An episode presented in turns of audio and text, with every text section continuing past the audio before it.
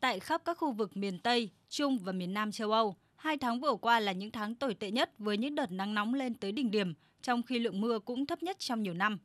Tại Anh, xứ sở của sương mù và những cơn mưa, hồi tuần này chính phủ đã phải chính thức tuyên bố hạn hán trên khắp miền Nam và miền Trung đất nước sau 150 ngày với ít hoặc không có mưa. Theo các chuyên gia, thời kỳ khô hạn của châu Âu dự kiến sẽ còn kéo dài và có thể sẽ là đợt hạn hán tồi tệ nhất trong 500 năm qua. Chuyên gia Florian Ortola tại cơ quan dự báo thời tiết quốc gia Pháp cho biết. Trước đây các đợt nắng nóng vẫn xảy ra, nhưng năm nay khá đặc biệt khi các đợt nắng nóng xảy ra thường xuyên và cường độ cao hơn. Đặc biệt trong tháng 7, chúng ta có 13 ngày nắng nóng và cũng tương tự như vậy trong tháng 6. Những đợt nắng nóng ngày càng kéo dài và thường xuyên hơn trong những năm gần đây và dự kiến sẽ còn tiếp tục trong những năm tới. Tất cả điều này đều liên quan đến sự nóng lên toàn cầu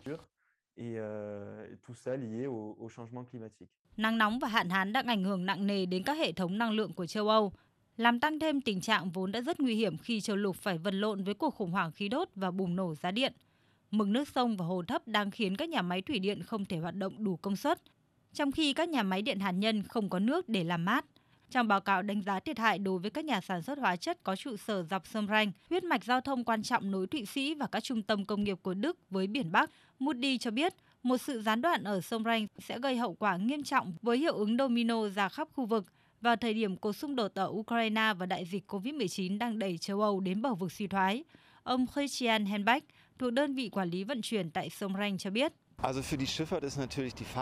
Đối với vận tải biển, mực nước là rất quan trọng, quyết định một con tàu có thể tải được bao nhiêu. Mực nước sông Ranh xuống thấp bất thường khiến lượng hàng hóa chuyên chở bị hạn chế rất nhiều. Ở mực nước bình thường, một con tàu thường có thể tải 2,5 mét hoặc thậm chí lên đến 4,5 mét. Tuy nhiên hiện tại chúng chỉ có thể tải 2 mét.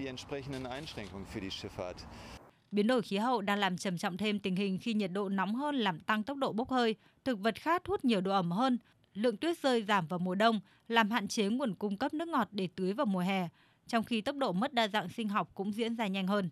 Những tác động tổng hợp lên giao thông, năng lượng và nông nghiệp đang đẩy hóa đơn điện và giá cả hàng hóa cơ bản lên cao, làm gia tăng thảm họa lạm phát của châu Âu và những tác động về chính trị khi nhiều cuộc bầu cử sẽ diễn ra vào mùa thu.